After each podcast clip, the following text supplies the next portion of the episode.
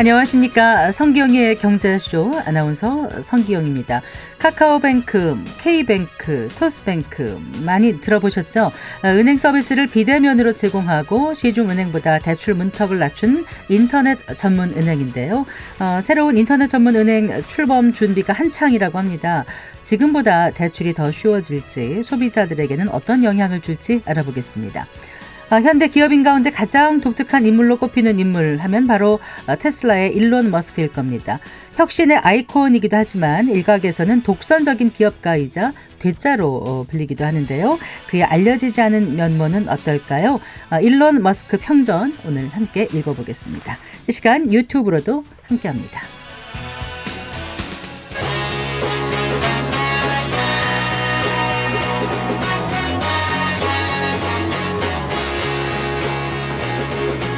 경제 시야를 넓혀드립니다.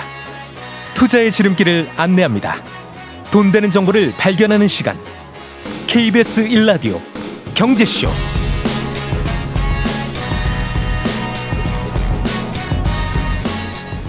어, 오늘의 주요 경제 뉴스 정리해 드릴까요? 경제 뉴스 브리핑 한국경제신문 최영창 기자입니다. 안녕하세요. 네, 안녕하세요. 아, 지난밤 미국 증시 분위기 좀 한번 살펴볼까요? 연일 상승하는 분위기인 거죠? 그렇습니다. 뉴욕 증시에서 3대 지수라고 있는데 이제 일제히 상승을 했고요. 다우 지수와 S&P 500 지수 모두 사상 최고치를 기록했습니다. 네. 먼저 다우존스 보면요. 다우존스 30 산업 평균 지수가 전장보다 456.87 포인트 오른 39,069.11 이걸로 거래를 마쳤습니다. 네. S&P 500 지수는 전장보다 105.23 포인트 한 2.11% 오른 건데요. 50, 5,087.03 이걸로 맞췄고요. 나스닥 지수도 전장보다 460.75포인트 뛰었는데요. 네. 이 다우 지수는 사상 처음으로 3만 9천 선을 돌파했고 S&P 500 지수도 사상 최고치를 경신한 거고요. 네. 이 3대 지수의 나머지 하나인 기술주 중심의 나스닥 지수는 종전 최고치가 이제 16,057.44포인트인데요. 그게 이제 2021년 11월 19일 기록인데 여기에 거의 근접했습니다. 음.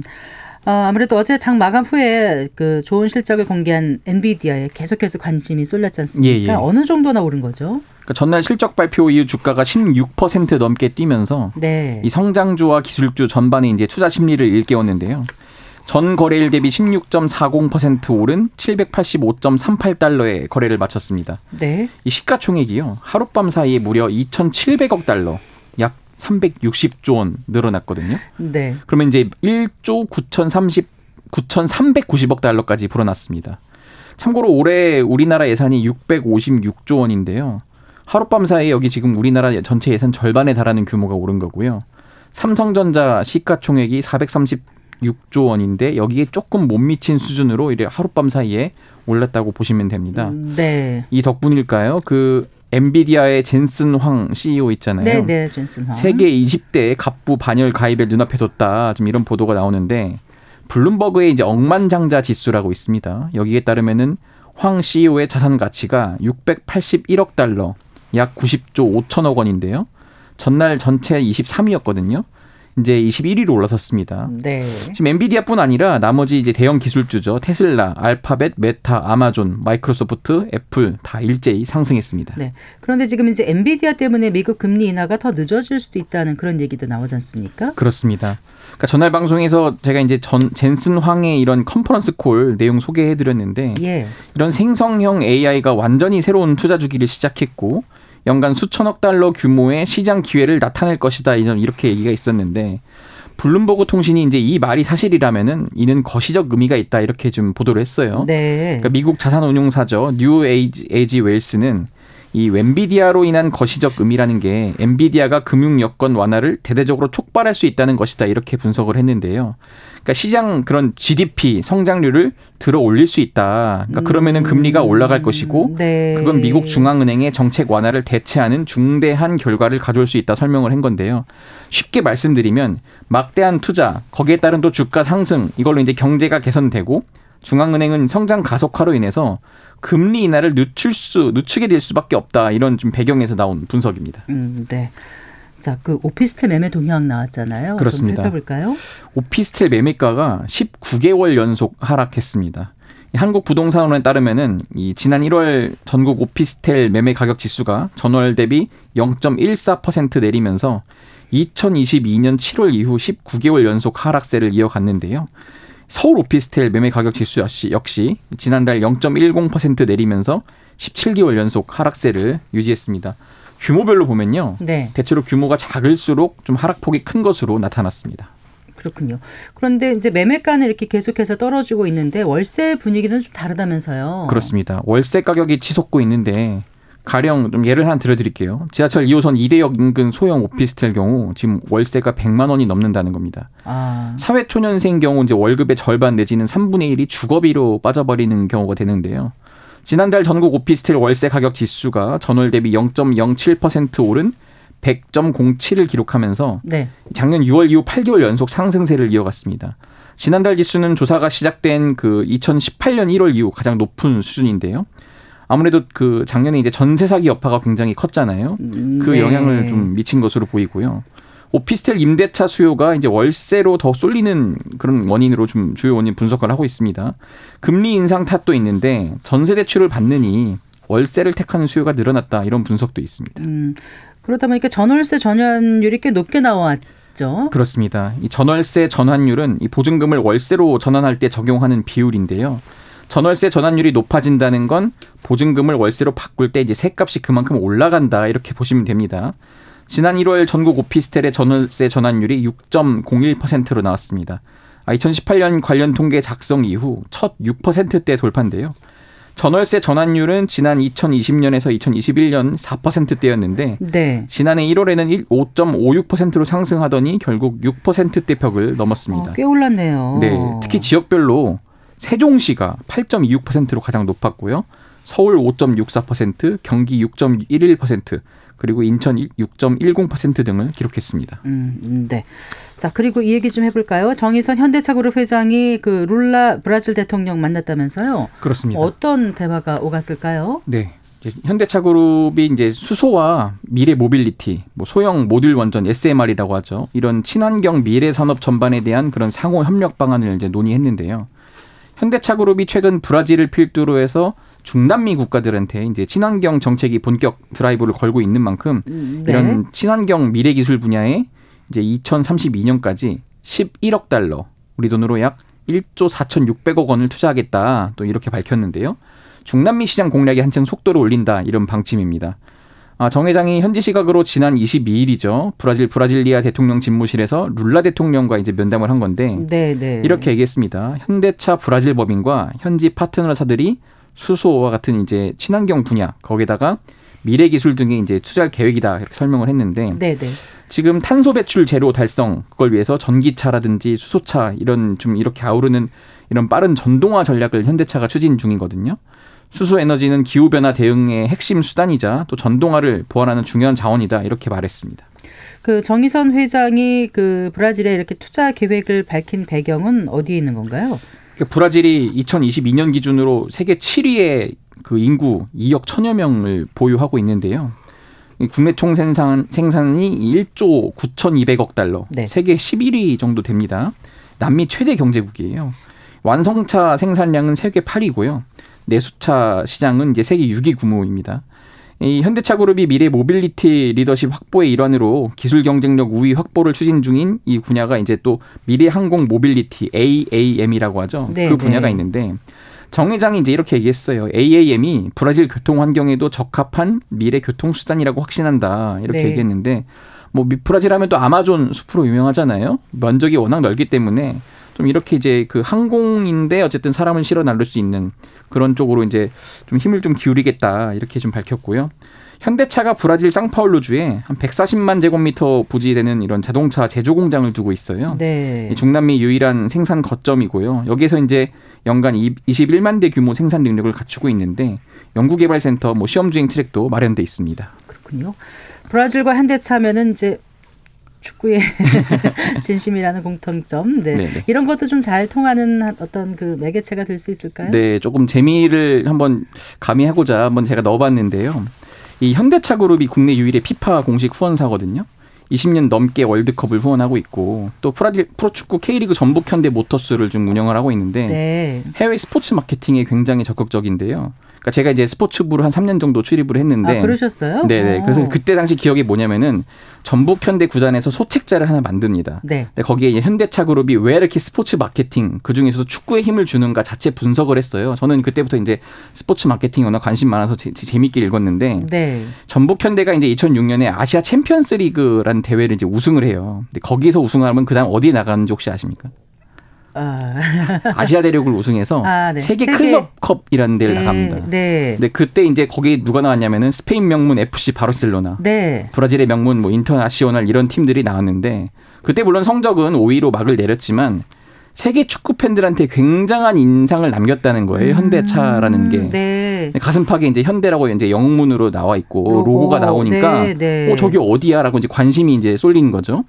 그래서니 이제 사실 모기업 입장에서는 사회 공헌 차원에서만 운영하던 축구팀이었는데 네. 자기네 그런 영업에 굉장히 도움을 주니까 네. 어 이거 좀 우리가 진심으로 한번 해봐야겠네라고 그때부터 좀 이제 인식의 전환이 왔다는 거죠. 네. 그때부터 이제 그러면 다- 스포츠 마케팅이 단순히 밑빠진 독이 아니라 실제 기업 경영에 도움을 주는 것이다 이렇게 좀 분석이 됐고 결국은 어쨌든 축구하면 빼놓을 수 없는 나라인 브라질 사업 확장에도 좀 축구라는 매개가 도움이 됐다 뭐 이렇게 좀 해석이 되고 있습니다. 네. 잘 들었습니다. 고맙습니다. 감사합니다. 한국경제신문 최영창 기자와 함께했습니다.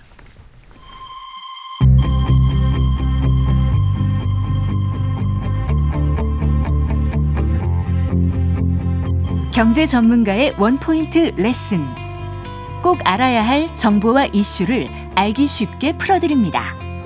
대한민국 경제 고수와 함께 투자의 맥을 짚는 KBS 일라디오 경제쇼.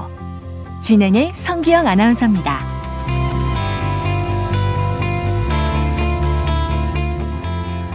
어, 시중은행들의 과점 체제를 깨고 소비자 편익을 높이기 위해서 금융당국이 어, 인터넷 전문은행을 추가로 설립한다고 하는데요.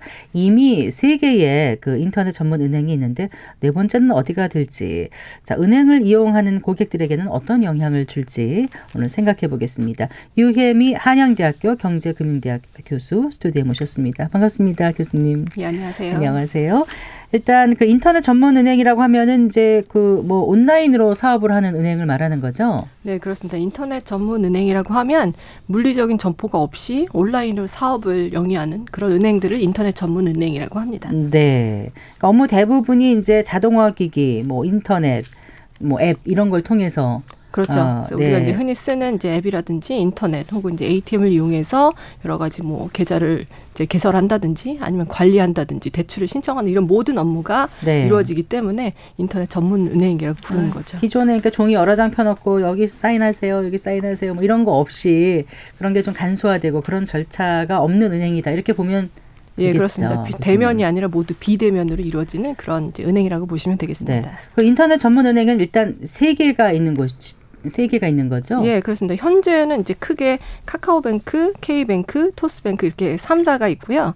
이 인터넷 전문 은행이 2010년대 이제 중반부터 정부가 이제 인터넷 전문 은행을 이제 출범시키겠다 하고 네. 이제 여러 가지 이제 방향들을 잡고 핵심 과제로 추진을 했는데요. 네. 그래서 2016년에 이제 K뱅크와 카카오뱅크가 이제 설립이 된 거고요. 그다음 토스뱅크는 2020년에 설립이 돼서 지금 세 개 은행 체제로 지금 굳어져 있는 음. 상황입니다. 토스뱅크가 2021년에 출범한 거 아닌가요? 예, 그렇습니다. 음. 그 2020년부터 이제 준비를 해서 2021년에 이제 설립이 됐다고 보시면 그렇군요. 되겠습니다. 네.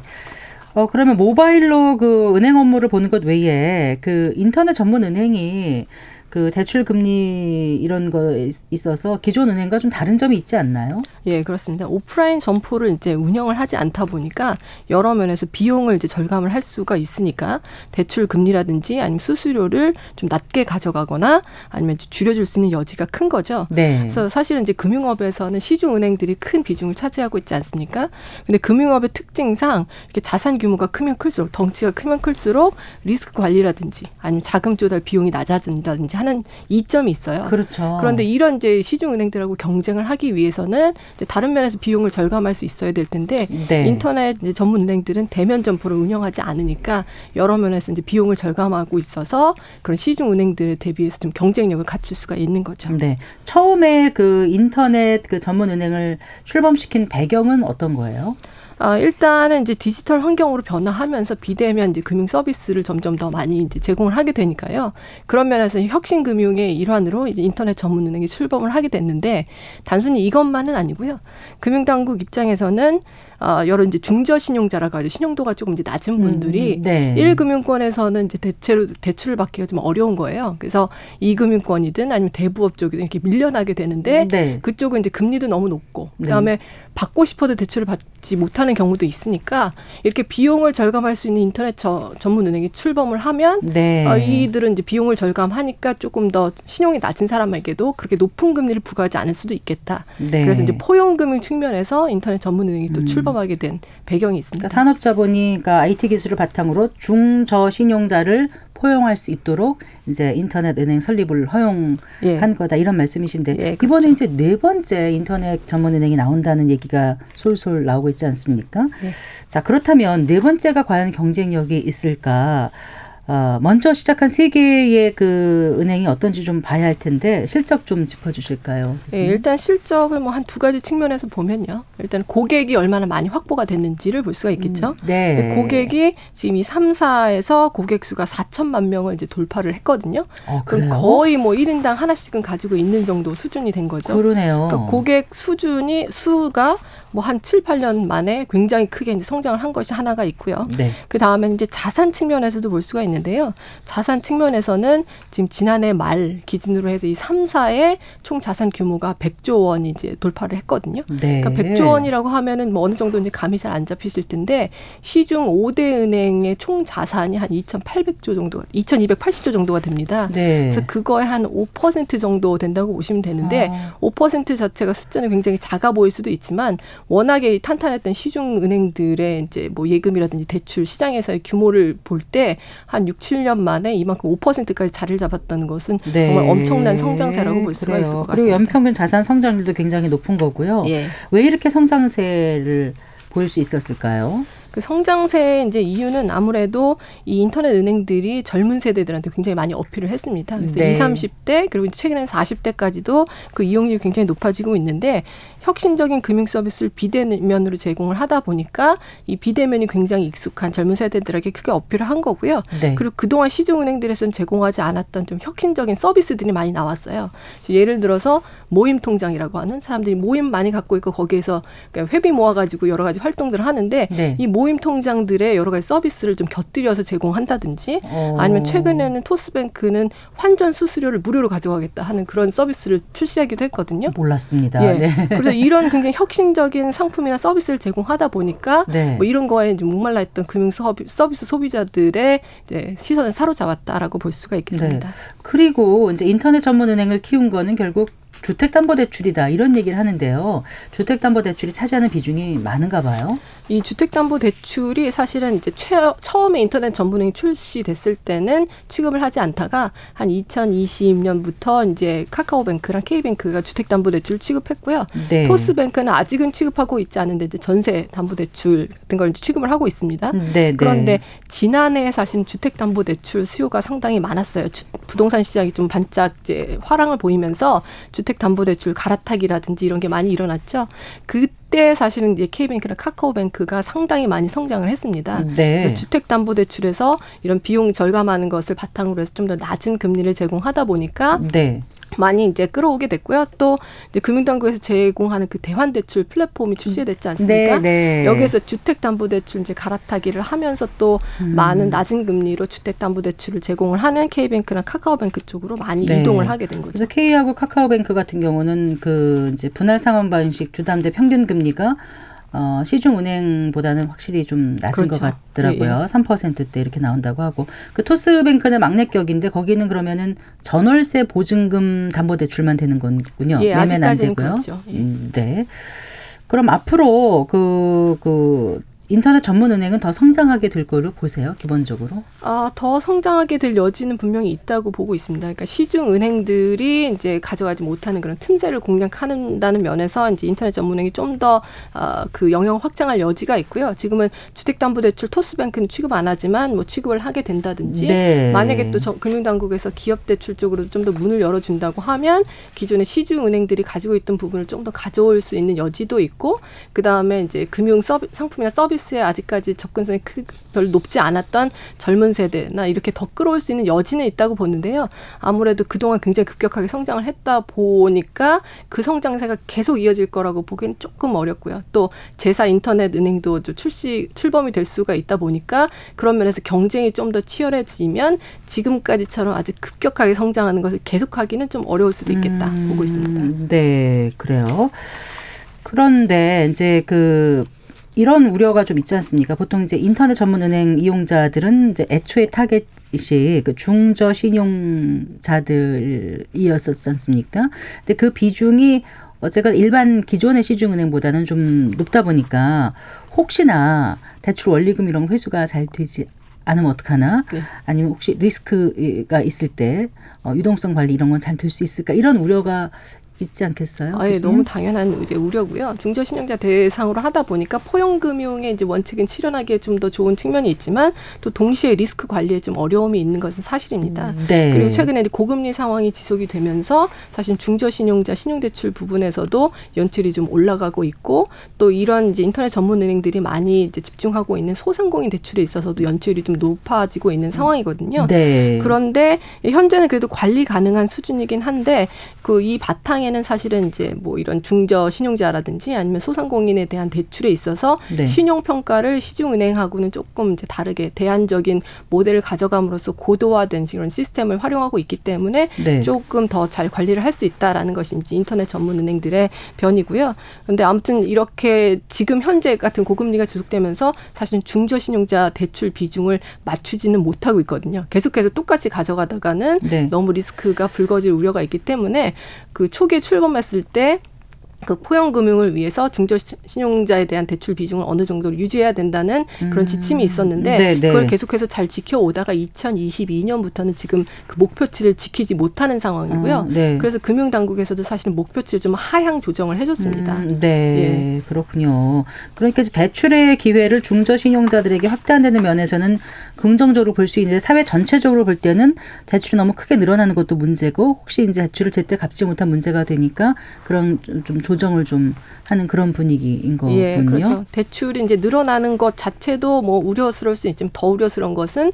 상환 능력이 없는 사람에게 대출이 많이 그러니까요. 늘어난 것이 문제인데요. 네. 그런데 이제 여기에서는 그동안 이제 실제로 대출 수요는 많이 있었지만 이 사람들에 대한 데이터가 뭐 별로 없어서 아니면 이런 사람들에 대한 신용 평가를 제대로 할 도구가 없어서 대출을 못 하던 그런 상황이었는데 이 인터넷 전문은행이 출연하면서 그런 부분을 좀 메꿔줘서 네. 어, 마땅히 대출이 갈 수 있는 그런 뭐 퀄러티라든지 이런 거 갖추고 있음에도 받지 못했던 사람들에게 이제 대출을 해주는 것이기 때문에 그런 부분은 이렇게 많이 우려할 부분은 아니지만 네. 이게 좀더 이제 경쟁이 격화되면서 지나치게 많아지고 상환 능력보다 더 많이 대출이 되게 된다. 그 부분은 당연히 우려를 해야 네. 될 부분이죠. 그러니까 모바일로도 손쉽게 모든 걸 할 수 있으니까 네.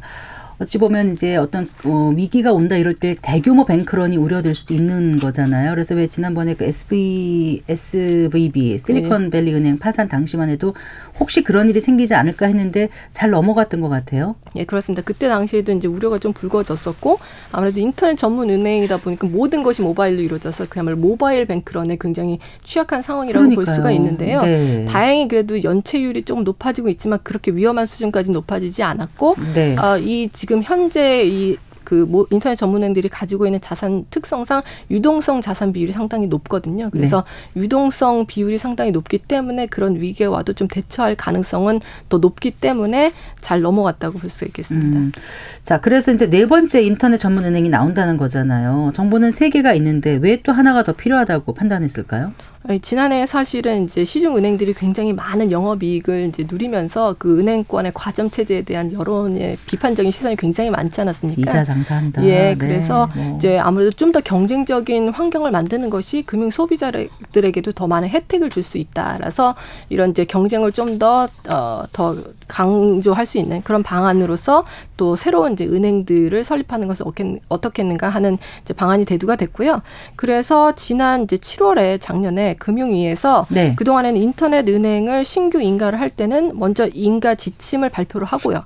그 다음에 인가 신청한 것을 이제 바탕으로 해서 심사를 했었는데 네. 요거를 이제 바꿨습니다. 어떻게 아. 했냐면 그냥 사업자가 이제 준비가 됐다고 인가를 신청을 하면 네. 심사를 해서 적합하다고 생각되면 이제 인가를 승인해 주겠다라는 음. 것을 조금 더 문턱을 낮춰준 거죠. 네. 예, 그러면서 이제 여러 주자들이 인터넷 전문은행 설립하겠다고 지금 신청을 한 상태고요. 네. 아, 그래서 경쟁이 조금 더 이제 치열해지면 금융 소비자들한테 혜택이 더 돌아가는 게 한 가지. 또 하나는 인터넷 전문 은행을 이제 설립했을 때 그런 포용 금융으로서 중저 신용자에 대한 대출을 좀 많이 하자 했었는데 좀 고금리가 오래 지속되다 보니까 이런 은행들도 리스크 관리 차원에서 그 중저신용자 대출 비중을 맞추지 못하게 네, 되니까 말씀하셨잖아요. 네. 예, 그래서 그 부분에서 조금 더 이제 기여를 할 수 있는 네 인터넷 전문 은행을 한번 네. 설립해 보자라는 취지가 된 거죠. 아, 그렇군요.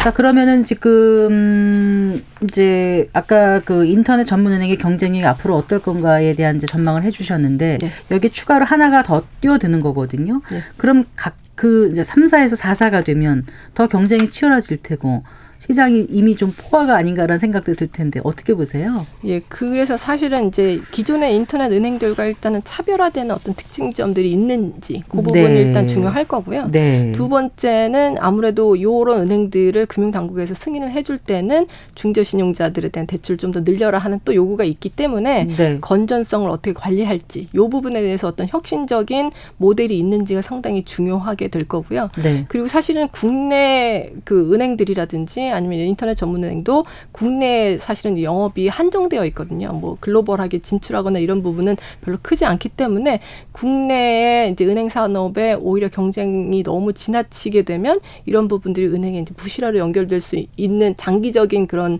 어 불안 가능성도 있기 때문에 아마 금융당국에서는 이제 건전성이나 이런 거 아니면 신용평가 모형이라든지 이런 것에 고도화된 정도 아니면 선진화된 정도를 기준으로 해서 판별을 하되 네. 무분별하게 많이 이제 설립을 인가해 주지는 않을 것으로 생각합니다. 그럼 주- 지금 어떤 업체들이 경쟁하고 있는 거예요? 네 번째 인터넷 전문 은행을 놓고요. 예, 크게 이제 세 가지 이제 은행이 세 개의 은행이 지금 이제 신청을 한 상황인데요. 첫 네. 번째는 KCD 뱅크라고 해서 네. 한국 신용 데이터에서 지금 추진하는 것이고요.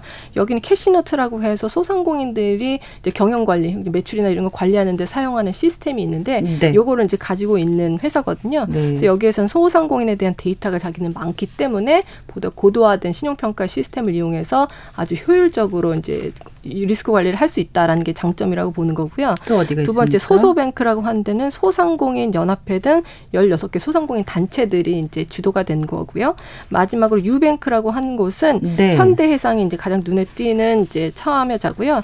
여기에 음. 자비스 앤 빌런즈, 렌딧, 루닛 이런 여러 이제 사업자들이 같이 컨소시엄을 구성해서 신청을 하고 있는데 네. 여기는 단순히 이제 뭐 소상공인뿐만이 아니라 고령층이라든지 중소기업 아니면 뭐 외국인과 같은 이제 다른 여러 가지로 이제 금융을 좀 서비스를 확대하겠다라는 아. 그런 포부를 보이고 어, 있습니다. 자비스 앤 빌런즈인가 거기는 세금 환급 그 플랫폼 운영하는 곳 아닙니까? 예, 맞습니다. 어, 좀 다양한 업체들이 그 설립 도전에 나선 것 같아요 이번에. 예, 맞습니다. 네, 좀 가능성이 높다고 생각해서 그럴까요?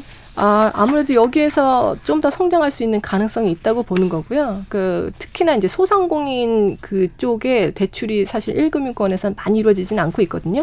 왜냐하면 그 각각 소상공인들의 특징이 너무 다릅니다. 네. 그래서 굉장히 이제 고도화된 시스템이 필요하고 그다음에 정보가 좀 부족하기 때문에 여러 새로운 정보가 많이 필요한데 네. 이런 것에 대해서 좀 자신감을 갖고 있기 때문에 좀 신청을 한 것이 아닌가 생각하고 있습니다. 음, 그러면 일단 인터넷 전문 아, 인터넷 전문 은행 설립 조건 은 기존 은행보다는 좀 덜 까다롭겠죠. 예를 들어서 뭐 최소 자금 분기 얼마다 뭐 이런 거요. 예, 그런 부분에 대해서 이제 뭐 기존보다는 조금 더 인가를 더 열어준 문턱을 낮춰준 측면이 있기 때문에 그렇게 까다롭지 않을 수 있지만 그래도 이것 때문에 경쟁이 격화됐을 때 은행 산업의 어떤 뭐 리스크 요인이 되면 안 되기 때문에 네. 건전성에 대해서 좀 이렇게 깐깐하게 심사를 하려고 하는 편인데요.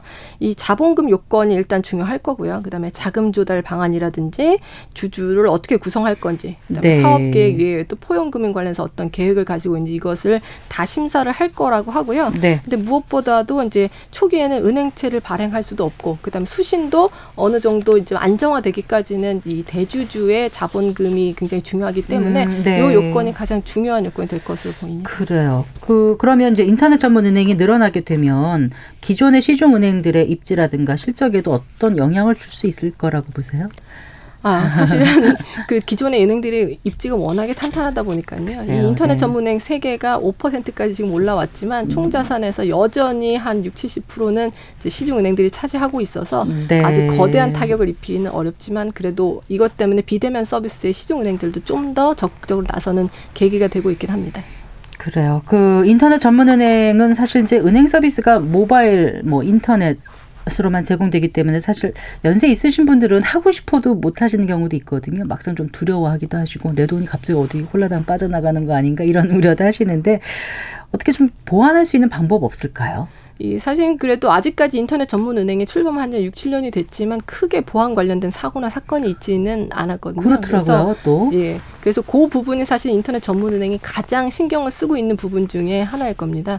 모든 것이 인터넷으로 이루어지다 보니까 해킹이나 이런 것에 만약 취약하다면 아무도 믿고 맡길 수가 없을 텐데 그렇죠. 런 부분에 대해서 가장 큰 투자를 아마 해야 될 것으로 생각이 듭니다. 음, 보안에 대한 걱정은 컸지만 그래도 큰 사고 없이 지나오는 거 보면 기술력은 충분히 갖춘 게 아닌가 예, 그렇게 아. 그런 생각이 들고요. 앞으로도 좀 인터넷 전문 은행이 조금 더 늘어날 여지는 있다고 보시죠, 교수님? 예, 그렇습니다. 아무래도 이제 정부의 의지가 어, 은행 산업에서 경쟁력을 좀 더 강화하겠다는 의지가 강하고요. 그리고 기존의 이제 시중 은행들이 좀 아무래도 덩치가 크다 보니까 탄력적으로 새로운 서비스나 상품을 개발하는데 조금 주저했던 면도 있는데 네. 인터넷 은행들은 그런 부분을 테스트하기 굉장히 좋은 탄력적인 환경을 갖추고 있기 때문에 인터넷 전문 은행들이 그런 요건을 갖춘다면 앞으로도 좀 더 탄생할 여지는 있다고 음. 봅니다. 어떤 경쟁력을 갖추면 더 잘할 수 있을까요, 인터넷 전문 은행? 아무래도 이제 혁신을 할 수 있다는 것인데요. 아까 말씀드렸다시피 모임 통장이라는 것이 있지 않습니까? 네. 이런 게 많이 사람들이 쓰고는 있는데 여기에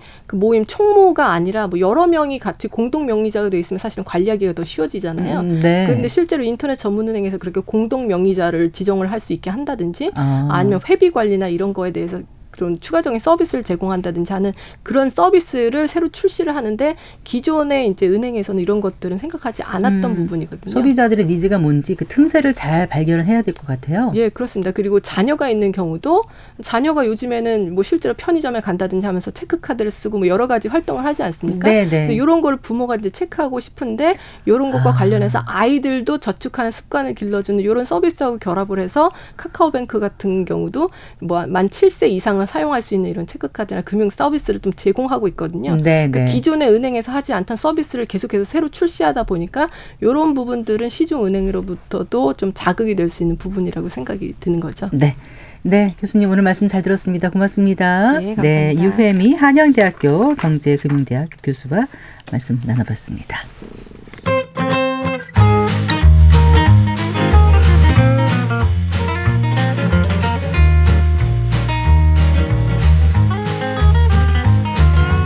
경제 맛집 투자 핫플. 지금은 돈 벌기 딱 좋은 시간. KBS 일라디오 경제쇼.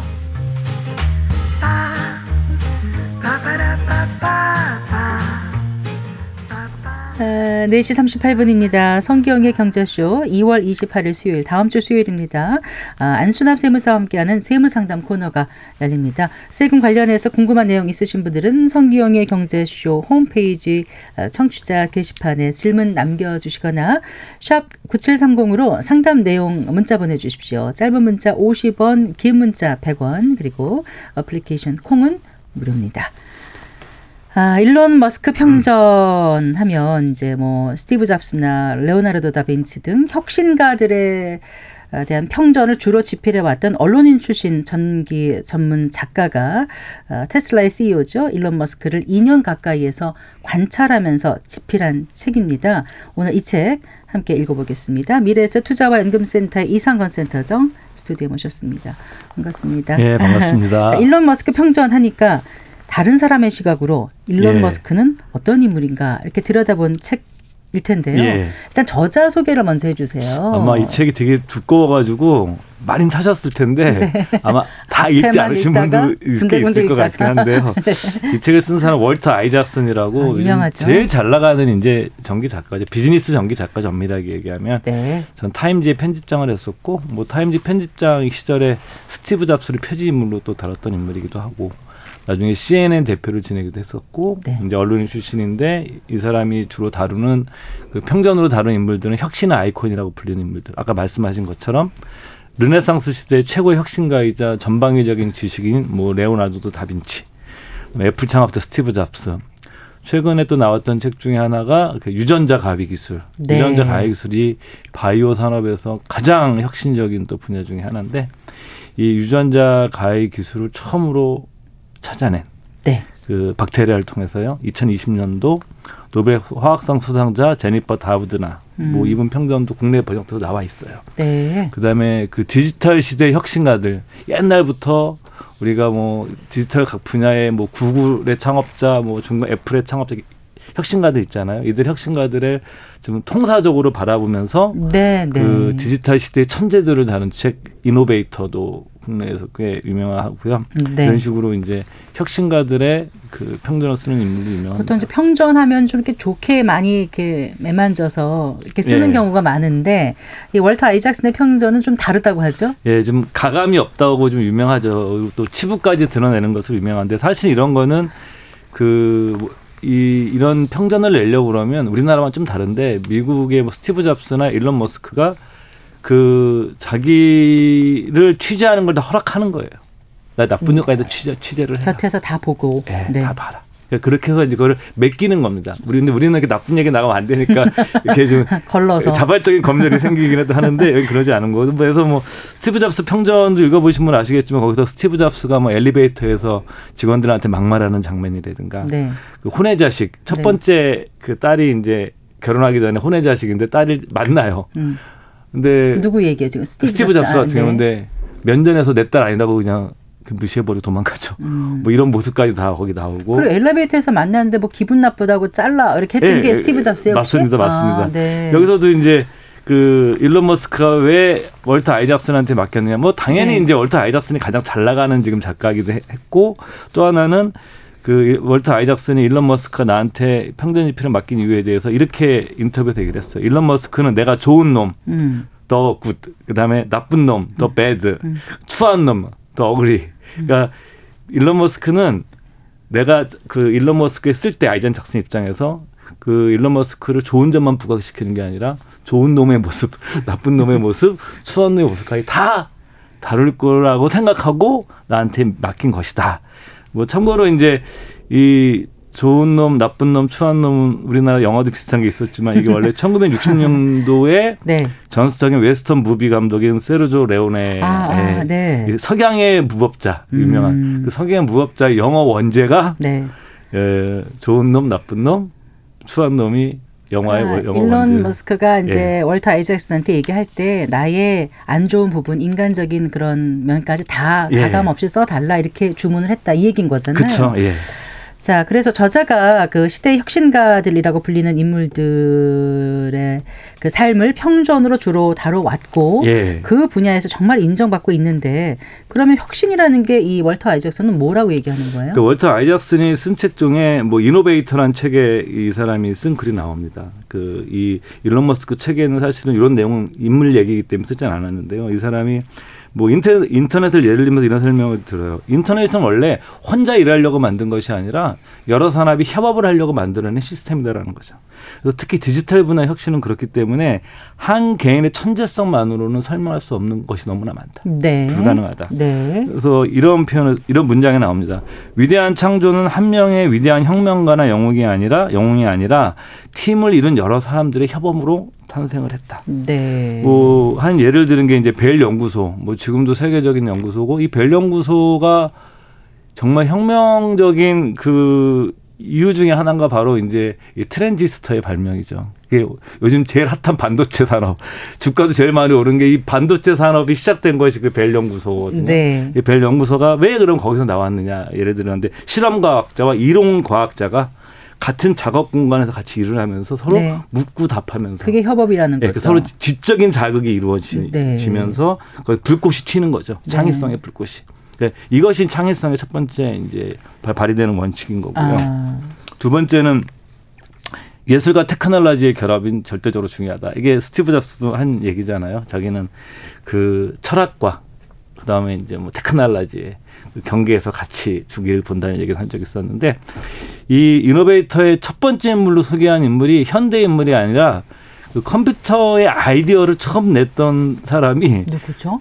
어 저도 몰랐는데 19세기 영국 낭만파 시인 조지 고든 바이런 바이런을 아실 거예요. 이름 한번 네. 더 들어보셨잖아요. 네. 바이런의 딸이 100여 년 전에 그 여성의 이름이 에이다인데 네. 컴퓨터에 대한 아이디어를 냈답니다. 저도 몰랐었는데 이게 아, 그런 개념 같은 예, 거를 개념이죠. 오늘날에 예, 보죠. 했는 거죠. 물론 그것이 음. 오랜 세월이 흘러서 물건 현실화 됐겠지만 음, 네. 근데 거기서 이 에이다가 한 얘기가 상상력에 대한 얘기가 나옵니다. 그것도 좀 한번 읽어드리는 게 좋을 것 같은데 상상력이란 무엇인가? 그것은 결합하는 능력이다.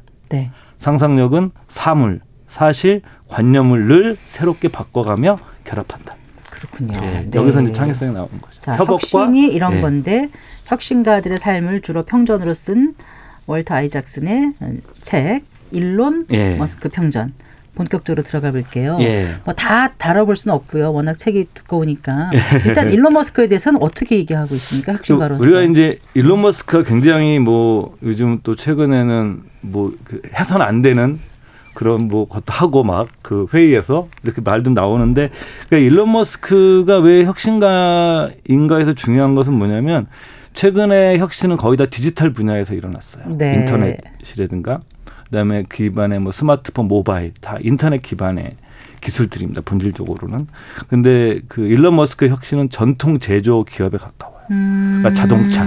그러네요. 그쵸. 네. 이게 이제 거기 그 안에 모바일 기기가 들어가지만 네. 기본적으로 이건 뭐냐면 엔지니어링적인 공학적인 요소가 들어가서 말, 만들어내는 물건들이에요. 그러네요. 여기에 물론 이거 디지털이 결합된 된 거지만 네. 그러니까 이게 또 자동차 산업에서 뭐 요즘 또 하이브리드 한다 그러면서 또 전기 자동차도 어려워지고 논란이 좀 있긴 하지만 그렇지만 이제 어떻게 하이브리드가 됐든 전기차가 됐든 친환경적인 시대로 가고 네. 화석 연료를 쓰지 않는 쪽으로 가려고 그러는 것 자체는 네. 바꿀 수 없는 시대적 흐름이거든요. 그러니까 그 일론 머스크 사람이 이런 시대에 필요한 제조업적 아이디어를 가지고 이제 테슬라라는 자동차를 하고 네.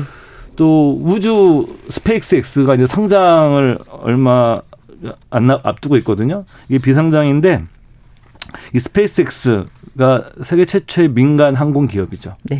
그 로켓으로 정말 보내는 거죠. 보통 이 항공 산업은 나사와 같은 그 정부 주도 사업이었는데 민간이 한다는 게 상상도 못할 일이었죠. 네. 근데 여기서 가장 결정적인 아이디어가 뭐냐면 일론 머스크는 로켓을 재활용하는 거.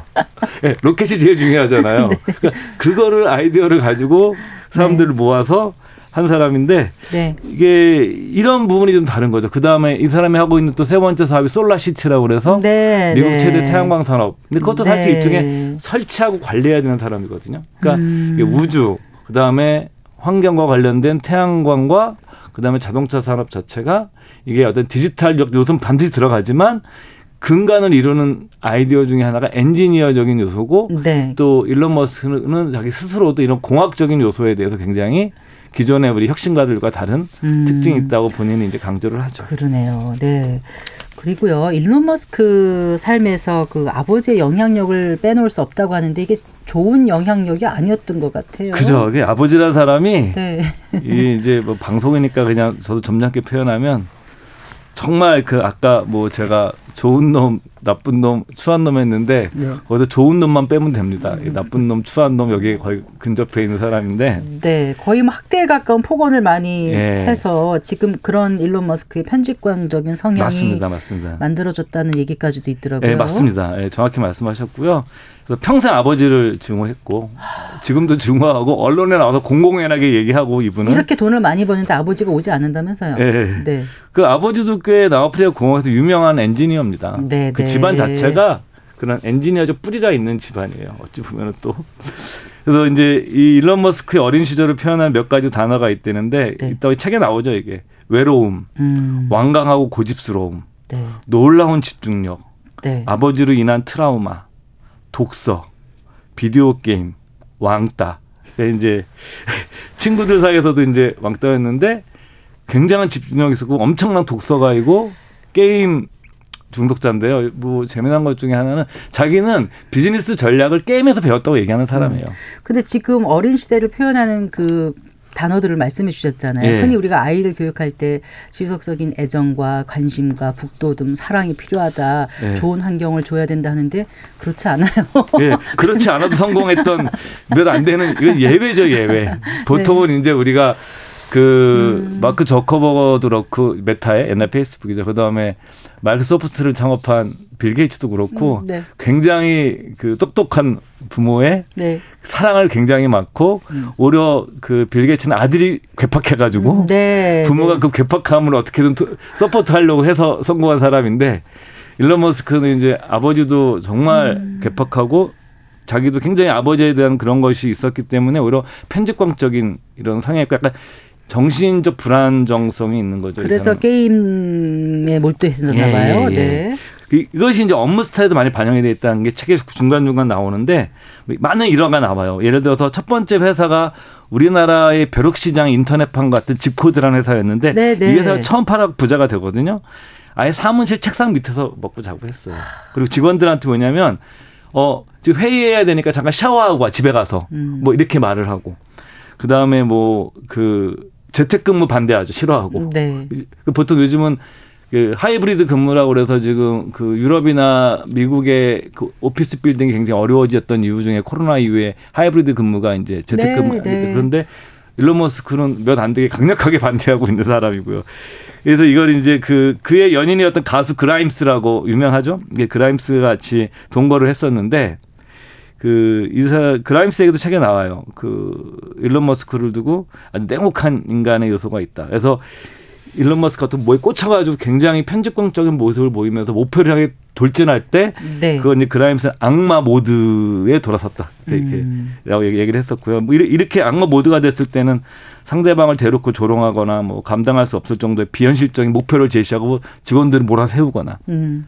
그러니까 이런 식의 이제 모습이 그 나타나는 거죠. 비현실적이라고 하는데요. 사실 이 그 우주 산업에서 민간에서 최초로 뛰어든 거잖아요. 아까 예. 그 재활용 로켓을 재활용했다고 하는데 이게 정말 비현실적인 거를 현실화시키겠다는 꿈이 없고는 그쵸. 불가능한 일 아니겠습니까? 그렇죠. 예, 네. 맞습니다.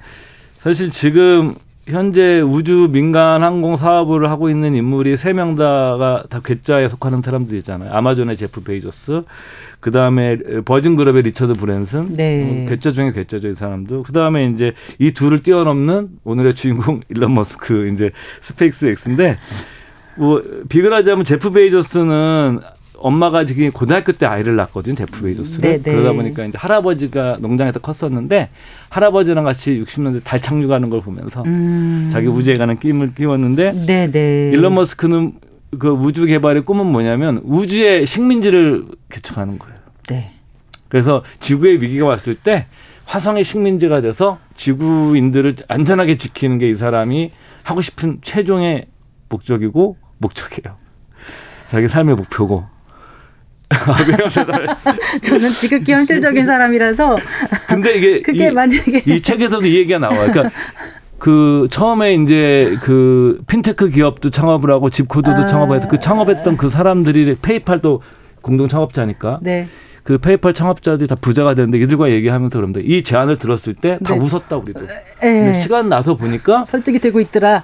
제프 베이 그 일론 머스크 특이하게 거기에다가 재무적인 거를 넣더라. 아. 기업 이걸 가지고 어떻게 돈을 벌 수 있는가를 생각해서 가져오더라. 네. 이것이 그래요. 우리가 봐도 놀라운 대목이다 음. 이런 얘기를 하고 근데 있죠. 이 비디오 게임에서 인생 전략을 배웠다는 대목이 나오는데 어떤 걸 배웠는지 한두 가지만 좀 예, 얘기해 이- 주시고 이 가장 좋아하는? 게임이 네. 그 폴리토피아라는 게임인데 네. 몇 가지만 이것이 이제 폴리토피아 게임을 그 일론 머스크는 포트폴리아 인생 전략이라고 부른답니다. 그 네. 게임의 내용에서 뭐냐면 공감은 자산이 아니다. 그다음에 인생을 게임처럼 플레이해라. 네. 패배를 두려워하지 마라. 상황을 주도해라. 모든 전환점을 최적화하라. 판을 키우고 더 세게 나가라. 선별해서 싸워라. 때때로 플러그를 뽑아라. 근데 이렇게 얘기를 하는데 이 책의 저자가 월터 아이작슨이 음. 거의 다 다 지키는데 네. 여기 그중에 잘 안 지키는 게 하나 있다. 뭐요? 예. 때때로 플러그를 뽑아라도 일론 머스크가 잘 안 지킨다. 플러그 붙지 않고 계속 집중해서 한다. 그래서 이제?